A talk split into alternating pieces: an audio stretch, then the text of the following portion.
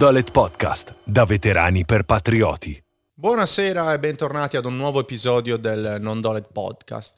Oggi è nostra ospite Claudia Svampa. Ciao Claudia, buonasera. Ciao a te Luca e buonasera a tutti i vostri radioascoltatori. Per chi non ti conoscesse, sei da 20 anni almeno giornalista? Almeno eh, penso qualcuno di più. Qualcosa di più? sì.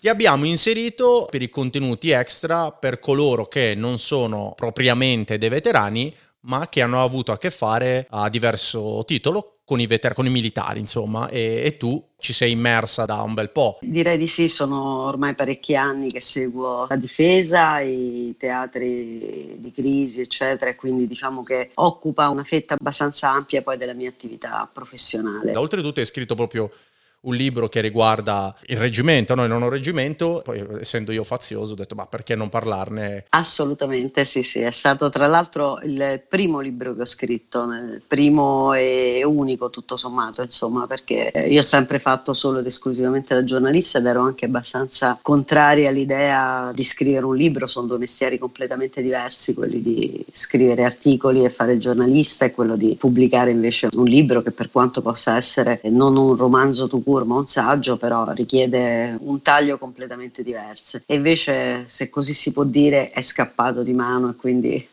è arrivato anche quel libro per una serie di fortuite coincidenze. Quindi... Mi fa piacere perché non si scrive tanto e poi praticamente mai si scrive liberamente, no? C'è sempre un po' romanzato, i nomi non, non si dicono, alcune cose sempre un po' tutto taciuto. Tu in realtà hai avuto un certo margine di libertà nei contenuti, no? Sei stata appoggiata dal reggimento, ti hanno supportato. Moltissimo è un caso, penso, più unico che raro. Credo ci siano due o tre testi che hanno avuto il, il benestare del reggimento, quindi sicuramente è stato ritenuto un contenuto onesto. Soprattutto per chi chiaramente non appartiene a un civile, quindi non appartiene alla difesa, e scrivere un libro, peraltro molto vicino, molto incentrato proprio sul reparto, non è stata un'operazione semplicissima, devo dire, però mi ha fatto estremamente piacere che questo libro sia stato gradito non soltanto al pubblico generalista, ma anche agli operatori stessi. Agli addetti ai lavori, certo. Esatto. Sono poi quelli ipercritici no? sui contenuti che li riguardano. Certamente. Ho chiesto la tua partecipazione al di là poi del libro perché praticamente mai, se non parliamo di alti ufficiali, si sente parlare un militare, no? tutte le informazioni che vengono fuori arrivano per lo scritto dei media.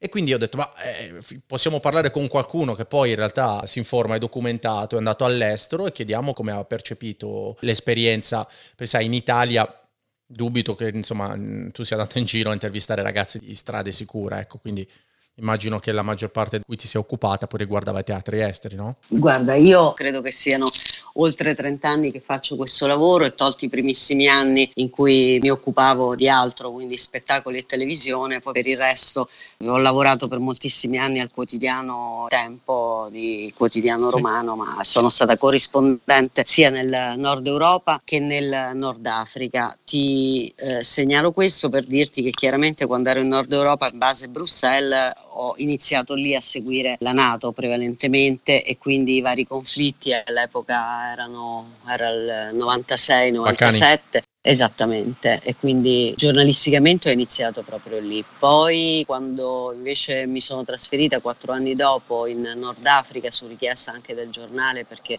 c'era stato da poco l'11 settembre, quindi chiaramente lo scenario anche del, del Maghreb, del Nord Africa cambiava diciamo violentemente e prepotentemente anche nella coscienza popolare, non ultimo il fatto che il secondo attentato terroristico dopo quello delle Torri Gemelle è stato quello a Gerba e quindi eravamo esattamente sul territorio per seguire tutto ciò che poi da lì sarebbe nato e scaturito e anche lì devo dire ho cominciato a seguire sì le rotte dei migranti che, che poi all'epoca erano i primi migranti che cominciavano ad arrivare copiosamente in Europa ma nello stesso tempo anche tutto ciò che a livello militare un po' c'era dietro e io ricordo che forse il, il, primo incursore, ex incursore del nono, insomma, che io ho conosciuto è stato esattamente lì. Ho iniziato a frequentare, per così dire, un po' più da vicino in quegli anni l'ambiente militare. Ti facevano la scorta? Ti scortavano? No, no, no, in Tunisia assolutamente okay. no, anzi era più che altro avevo, sai, i giornalisti in genere se stanno in queste aree hanno rapporti comunque con gli addetti militari, con eventuali persone che sono nei servizi, anche per potersi muovere perché la Tunisia poi era la Tunisia prima della rivoluzione di Gelsomini, quindi epoca Ben Ali che naturalmente era una, un'area assolutamente sicura per eh potersi sì. muovere, fermo restando che chiaramente dovevi rimanere nelle aree più turistiche turistiche o comunque più frequentate dagli occidentali. Infatti come abbiamo cominciato a muoverci verso il Sahel, eccetera, qualche problema, ma lì la scorta diciamo ce la faceva la polizia tunisina. Okay. E poi da lì ho lavorato poi successivamente, lasciato il tempo, sono passata alla DN Kronos, che è un'agenzia di stampa, sì. per un periodo anche abbastanza breve e poi ho iniziato a lavorare per una testata giornalistica del Ministero dell'Interno. In questo ambito io mi sono occupata anche, eh, date le, i miei pregressi, di fare l'inviato. Iniziava il periodo di Operazione Sofia, quindi le prime operazioni nel, nel Mar Mediterraneo. Sì e lì ho iniziato a fare l'inviato. Per far questo, rispetto alla difesa, era necessario fare dei corsi di giornalista embedded, per cui fu obbligatorio, all'epoca c'erano appunto questi corsi che duravano 14 giorni, quindi erano strutturati in maniera veramente splendida. E chi li teneva? Eh, li teneva la difesa, le, ah, okay. la Federazione Nazionale Stampa Italiana, insieme alla, alla, difesa, Stato Maggiore della Difesa, organizzavano questi corsi per, appunto, per giornalisti che operavano nei teatri. Ed era fondamentale, prima di tutto, perché c'era ovviamente uno screening tra coloro che effettivamente svolgevano la propria attività professionale in quell'ambito, quindi non, non, era aperta a qualsiasi giornalista volesse partecipare. Chiaramente veniva selezionato un pool di giornalisti che operavano in quelle aree e successivamente era fondamentale perché poi erano iniziati gli anni, i rapimenti dei giornalisti nei teatri erano aumentati se non sbaglio del 500% o comunque nelle aree di crisi e quindi serviva anche proprio per formare i giornalisti rispetto a questo. Per cui diciamo che noi facevamo un mini corso, però non solo teorico e strutturato benissimo, eh, successivamente pratico e lo facevamo con le quattro forze speciali e avevamo praticamente dei periodi nell'arco di 8-10 giorni che trascorrevamo presso le rispettive basi delle quattro forze speciali, quindi all'epoca appunto parliamo di esercito, quindi presso il nono, Consubin per quel che riguarda la Marina, tredicesimo stormo per l'aeronautica e poi presso i carabinieri del Toscania. Però erano corsi addestrativi operativi. Sì. Con tutto ciò che comporta, chiaramente facevamo degli stage per così dire, dove venivamo diciamo rapiti e anche la fase del rapimento, che forse è quella che ricordo di più perché è quella che è andata a toccare un po' quelle certezze che pensi di avere e che poi in realtà non hai, cioè sai che è una simulazione, inizialmente può sembrare un gioco, poi però ti rendi conto che dall'altra parte nessuno sta giocando perché ci sono gli istruttori del nono che chiaramente non giocano. Dopo una mezza giornata in cui fai l'ostaggio in tutti i sensi, anche se chiaramente calibrato su quelle che potevano essere anche le nostre capacità di azione e reazione in un certo. contesto del genere, tutto l'iter diciamo del, delle secchiate d'acqua fredda, eh, l'essere prigionieri, immagina per persone che non hanno, chiaramente vengono dal mondo civile. Ho visto, quindi, sì, ho visto ho assistito. Esatto, ecco, per noi è stato all'inizio era un gioco, poi dice vabbè ok, come, come, si può interrompere? No, non si può interrompere. Nel momento in cui capisci che non si può interrompere, eh, cambia un po' il film e quindi diventa un qualcosa in cui entri realmente dentro la situazione, provi a livello proprio emotivo le sensazioni, che poi è quello lo scopo, cioè farti capire laddove è il tuo, il tuo limite, qual è il tuo problema, qual è il limite che non hai previsto proprio di, di affrontare, eh, sia come resistenza fisica ma anche e soprattutto come resistenza psicologica.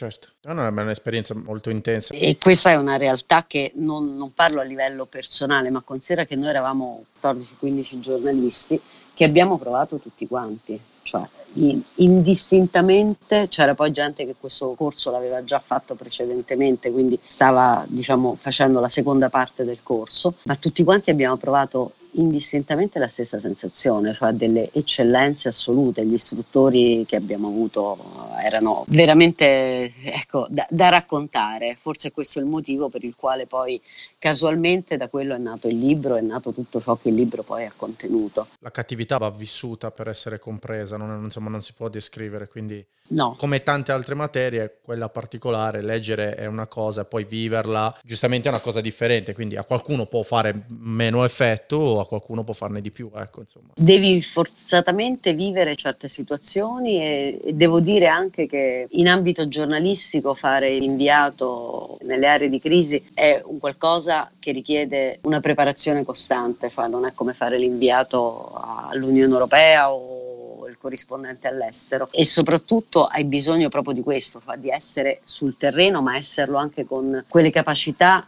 per quel che ti compete, che ti vengono trasmesse, che riguardano un po' tutta la sfera del rischio, non tanto poi teorico, di finire in mano a terroristi o, chi per loro, anche mero scopo di riscatto, insomma. Ma è una realtà molto attuale, no? Cioè, è una realtà attualissima purtroppo, però molto spesso sai, si oscilla tra il non sapere come muoversi al credere di sapersi muovere. Il corso invece è qualcosa che ti insegna esattamente dove sono i due paletti, cioè impari a muoverti, ma impari soprattutto a non muoverti quando non ti devi muovere. E quindi ti hanno dato, tu in autonomia hai deciso di operare o hai ricevuto um, il supporto della difesa? No, assolutamente. Io eh, ne parlai appunto con l'editore, lui era molto interessato all'idea di scrivere un libro così diverso perché naturalmente eh, ce n'erano tantissimi e, e anche strutturati in maniera molto più approfondita pia- sul piano tattico, sul piano operativo, sul piano militare, eccetera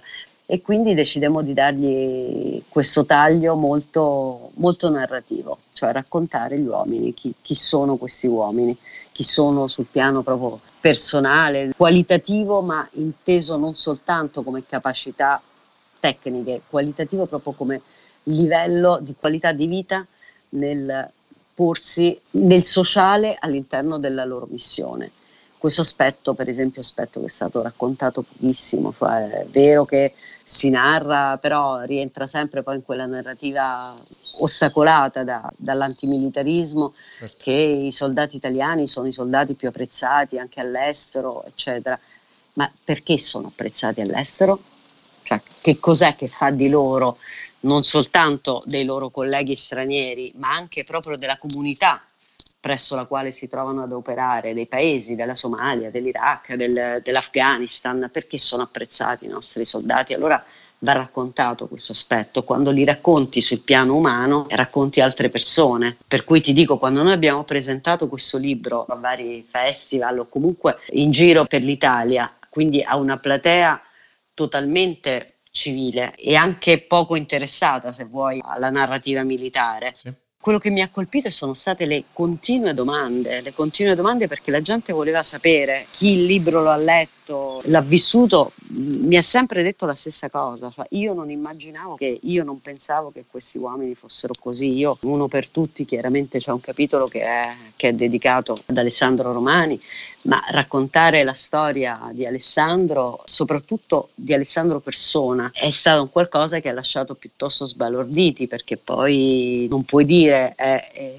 il, il, soldato che va all'estero per guadagnare di più. Lui è un po' una figura, se vuoi, iconica, del contrario della narrativa nazionale, cioè un ragazzo che aveva una famiglia molto benestante, quindi non aveva certamente bisogno di fare una scelta, se vuoi, sul piano economico. Ecco. Certo. Persona piena di interesse, di amore per la cultura, per i paesi che andava a visitare, quindi raccontare quella storia ha inquadrato diversamente anche molti altri. Ovviamente la storia di Alessandro si poteva raccontare con nome e cognome, la storia di tanti altri operatori ovviamente non poteva avere un nome e un cognome essendo persone ancora in, in, servizio. Come sei andata a trovarli poi? Hai chiesto all'ANI, hai chiesto alle associazioni, non intendere, non nel senso fisicamente, nessuno rilascia interviste a sconosciuti, come dire, no? Quindi esatto. sicuramente allora, qualcuno ha dovuto garantire per te. Eh, diciamo che ha garantito chi, chi, si è fidato di me. Ah ok, ok, no, nel senso perché se tu provassi o qualunque altro giornalista, poi sai per tutta la parte ovviamente della infatti, segretezza delle operazioni, viene contattato dall'esterno semplicemente uno avvisa sulla catena gerarchica, no? come facciamo noi. Esatto, non, non, è passato, infatti il problema un po' se vuoi, chiamiamolo problema di, questo libro, è che non è passato minimamente per autorizzazione da parte di Stato Maggiore Difesa, ma non c'è passato non per la volontà di non, non transitare lì, nel senso che io l'ho scritto un po' giornalisticamente, quindi ho, ho, narrato con attenzione, con verifiche, con controlli, eccetera. Certo, c'era la certezza della bontà del prodotto sicuramente, altrimenti non, non ti avrebbero dato insomma, supporto. Però chiaramente poi quando passi invece a linee di comando, eccetera, questo libro se lo sono un po' ritrovato tra le mani, ecco, diciamo a livello di Stato Maggiore Difesa e sono mancati un po' i passaggi perché non c'è stata una, né, né, una bozza presentata né niente. C'è stato un po' di attrito stato... post? Eh, parecchio, parecchio. Oh. È un mondo, lo sai, no? È mo- molto impermeabile il nostro, no? E quindi poi tante volte si confonde l'essere riservati con so, l'aver fatto qualcosa che non si può raccontare, no? E c'è sempre questo alone certo. di mistero, le persone magari pensano che tu abbia fatto chissà cosa, poi in realtà semplicemente per proteggere le informazioni, perché normalmente è una professione per persone che non vanno a sbandierarlo ai 420, poi ne viene fuori che i profili sono di persone molto umili, modeste, che in realtà hanno fatto grandi cose, no? E infatti poi cerchiamo di dar voce a loro appunto nel podcast, l'intento poi è quello, che non rimangano delle persone riservate e poi magari tanti Adesso hai visto, ahimè, quelli storici di incursori iniziano a morire perché hanno una certa età senza aver mai poi raccontato nulla pubblicamente. Esatto, c'è una letteratura dietro, sia per gli incursori sia per tutti coloro che hanno comunque un po' partecipato a questo libro. Non ti parlo soltanto di profili più riservati, ma anche i comandanti. Cioè io ho avuto incontri molto lunghi perché poi no, il libro non è nato da una telefonata, un'intervista, eccetera. Il libro è nato proprio da due anni di immersione assoluta. Io sono stata per due anni a fare la spola tra Livorno e, i vari teatri. Quindi quando Sei riuscita ad andare teatri... a incontrarli in teatro? Sì, sì. ho incontrato anche persone in teatro. Sei stata in Afghanistan? Guarda, l'unico teatro dove non sono stata e sarei dovuta andare, ma la pandemia, come ben sai, ha bloccato qualunque tipo di partenza, è stato l'Afghanistan. Ah, okay. Poi per il resto sono stata in uh, Iraq, eh, sono stata in uh, Kosovo, sono stata in Somalia. E te ne andavi in giro in autonomia per cercarli? No. Ah, okay. Allora, io sempre embedded sono stata ah, okay. e quindi comunque... Sfruttavi l'occasione per scrivere qualche articolo e poi ne approfittavi per cercarli e intervistarli? Sì, diciamo che si, sono, si è creata una rete di rapporti. Ah, okay. ecco. Diciamo il lavoro ha costituito... Lì io ho visto l'aspetto operativo, operativo nel senso sempre privato, però in Somalia, considera che quando sono andata io erano credo 5, 4, 5 anni che non entrava più in una base militare un giornalista e credo anche straniero, non soltanto italiano. Da laica poi, no? Come hai percepito poi i militari italiani che incontravi all'estero? Immagino ci saranno stati anche dei momenti magari extra, scorta. Proprio questi sono stati i momenti che peraltro io ho anche appunto voluto raccontare nel libro, cioè la giornata e quello che si crea poi. Tu immagini un ambiente appunto, perché questa è la narrativa che continua ad arrivare, quindi immagini queste persone che sono in una base militare, tutti molto maci, molto aggressivi come atteggiamento, invece è esattamente l'opposto, ma è esattamente l'opposto, cioè c'è un clima chiaramente, voi sapete meglio di me perché, no, perché le hanno raccontato in tanti. Basterebbe ragionarci, no? Perché essendo un ambiente lontano da casa, con una concentrazione umana molto intensa, è un lavoro stressante, ci mancherebbe solo il paradosso dell'aggressività e degli stereotipi che ci, ci hanno incollato addosso. Ma non esiste rend... mentalmente, no, eh, mentalmente esatto. non c'è questo macismo e lo percepisci soltanto vivendolo, cioè tu ti rendi conto che poi anche come tutte le persone io ho vissuto molto la mia vita all'estero, ma chiaramente da civile in altri contesti e ho vissuto in tanti paesi, però anche da civile a un certo punto ti manca sempre qualcosa del, del tuo paese, che possa essere la cucina, che poi, soprattutto quando passi molti mesi e stare in una base militare non è esattamente fare il corrispondente a Bruxelles o a Tunisi. Non è confortevole. Esatto, quindi lì anche, non so, l'arrivo di chi porta il pesto fresco e si riesce immediatamente a, a condividerlo con tutti, quindi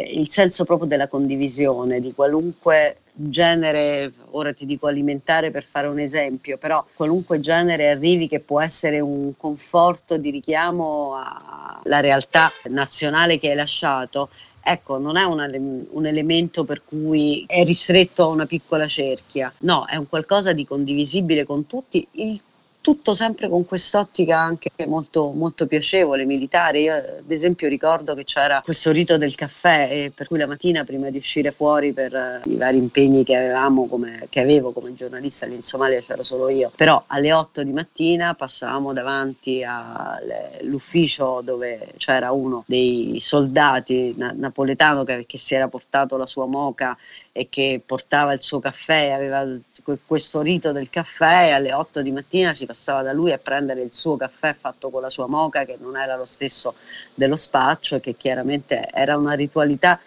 legata anche alla puntualità oraria, cioè non erano le 8 meno 5, non erano le 8 e un quarto, erano le 8 di mattina, punto. Sai, no, ognuno cerca di portarsi quello che poi lo fa sentire un po' più a casa, no? Cioè chi, a casa chi lo le freccette, chi, chi, porta la moca, chi si porta qualcosa da mangiare che ovviamente non si deperisce in fretta. E, oppure quando ci sono poi i cambi, si scambia anche con quelli che vanno via, quelli che arrivano, danno un po' una ventata di, di italianità poi quando rientrano in teatro. È il senso proprio di forte solidarietà che è scandito in qualsiasi comportamento, che sia quello poi nel momento del bisogno, quando ti trovi in circostanze o di pericolo, di, di minaccia o qualsiasi altra cosa, ma anche nel mero quotidiano, nella giornata standard dove grazie al cielo non succede niente di eclatante, ma anche il piccolo bisogno, la, la, persona che basta uno sguardo, insomma, per capire che c'è da intervenire, per stare vicino a uno che magari ha un problema e, stare a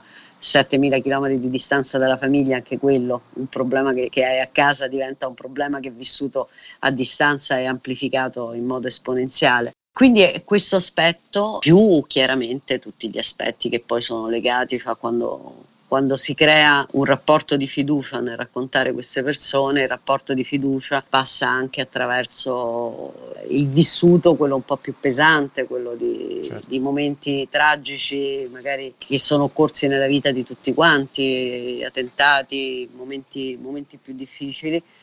E, e, quindi... è particolare che ne abbiano parlato con te, perché poi sono cose che non, non, si condividono con piacere. Le cose belle si raccontano con facilità, quelle brutte di solito si condividono con uh, chi era presente, quindi il fatto che te ne abbiano parlato è, è indice che c'era una forte fiducia. Beh, presu- anzi, non presumo, sono certa di sì, perché il rapporto fiduciario poi è sempre stato un rapporto con tutti i miei interlocutori condiviso da ambo le parti. Ecco, i capitoli del mio libro ad ogni interlocutore diretto l'ho sempre fatti leggere. Sono rimasti felici del prodotto? Guarda, dai feedback che ho avuto a livello privato, assolutamente sì. Che sai, c'è sempre un po' di distorsione, nei... capita adesso di parlare un po' di, per il podcast intendo, con delle persone che hanno avuto una carriera militare e dato che noi, nonostante poi siamo un'associazione di promozione sociale, ci dobbiamo interfacciare con le persone come se fossimo un qualunque ente giornalistico, dobbiamo rispettare tutta la trafila dell'amministrazione. E molto spesso mi dicono che sono molto più propensi a parlare con noi perché sono sicuri che non verrà distorto il contenuto delle dichiarazioni che fanno, cosa che si fa abbastanza spesso, ahimè per cercare di dare, cioè, c'è sempre quella ricerca della denuncia nel, nei contenuti poi editoriali, no? Evidentemente non era, non era il tuo caso. Ma sai, questo secondo me dipende anche, cioè che che giustamente stiamo parlando insomma non di raccontare la, la, vita del commercio, quindi è ovvio che ci deve essere un'assoluta tutela e, e ovviamente c'è il rispetto de, del silenzio e del segreto, questo è sacrosanto ed è giustissimo, però c'è anche da dire una cosa che secondo me, e questa è una mia riflessione, se la classe uso questa espressione, giornalistica che opera a stretto contatto delle forze armate non avesse preso un po' questa deriva degli ultimi anni in cui tutti scrivono di tutti e di qualsiasi cosa. Viceversa, esistono delle norme di linguaggio, ma che non sono una forma di censura, sono una forma di comprensione di un sistema. Cioè nessuno deve denunciare, io voglio dire, non sono un giornalista, è mio dovere raccontare cosa accade ma raccontare cosa accade non significa romanzare per, rendere, per, per dare più appeal a un fatto che sì, non è quello, accaduto o distorcerlo. Esatto. Questo molto spesso viene anche fatto in buona fede. In buona fede intendo dire, cioè il giornalista che magari si trova nell'area non ha, perché generalista, quindi non ha avuto una formazione specifica, per questo torno... Ah, tu pensi che veramente siano rimasti sorpresi da quello che gli viene raccontato e lo raccontano con un, un punto di vista? Ma di, in molti casi addetti? sì, ah, okay. in molti casi sì. Io pensavo fossero solo addetto... faziosi, però no, probabilmente no. l'ho vista male allora.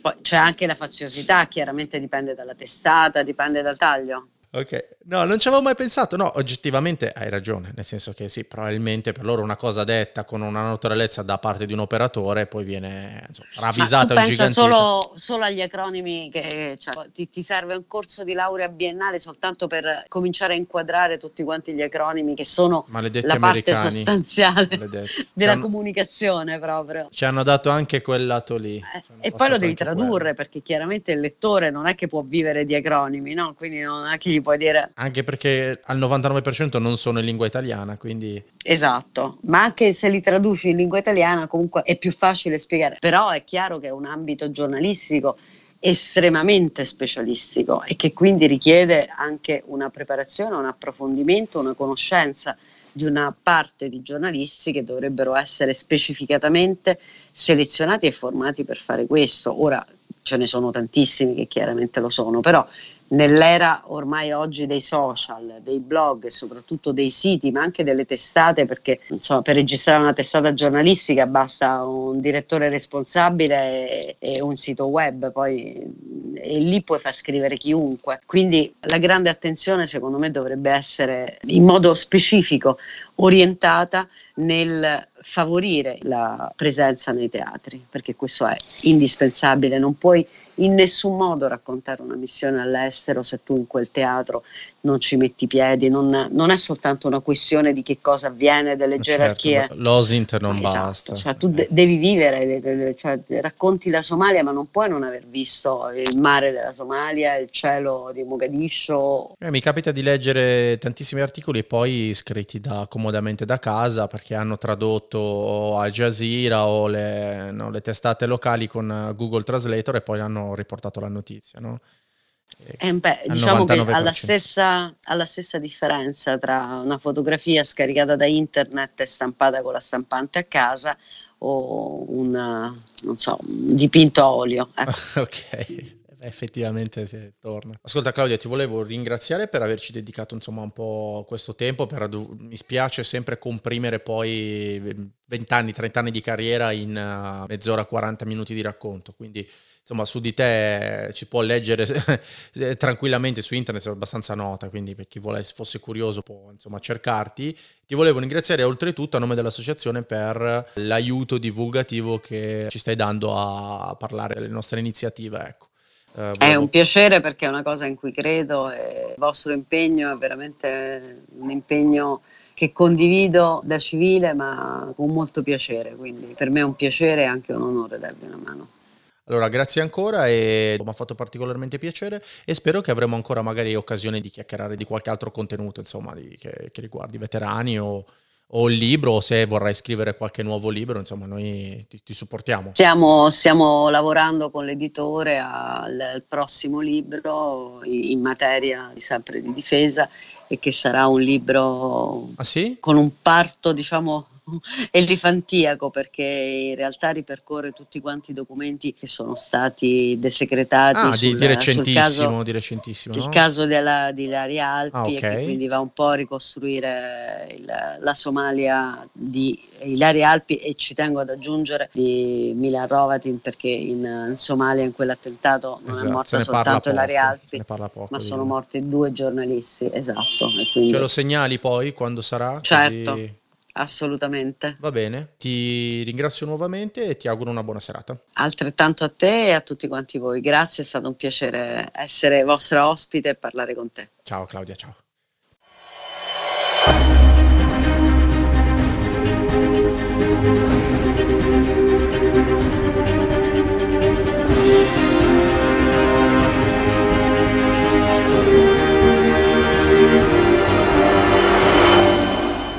Non Dolet Podcast, da veterani per patrioti.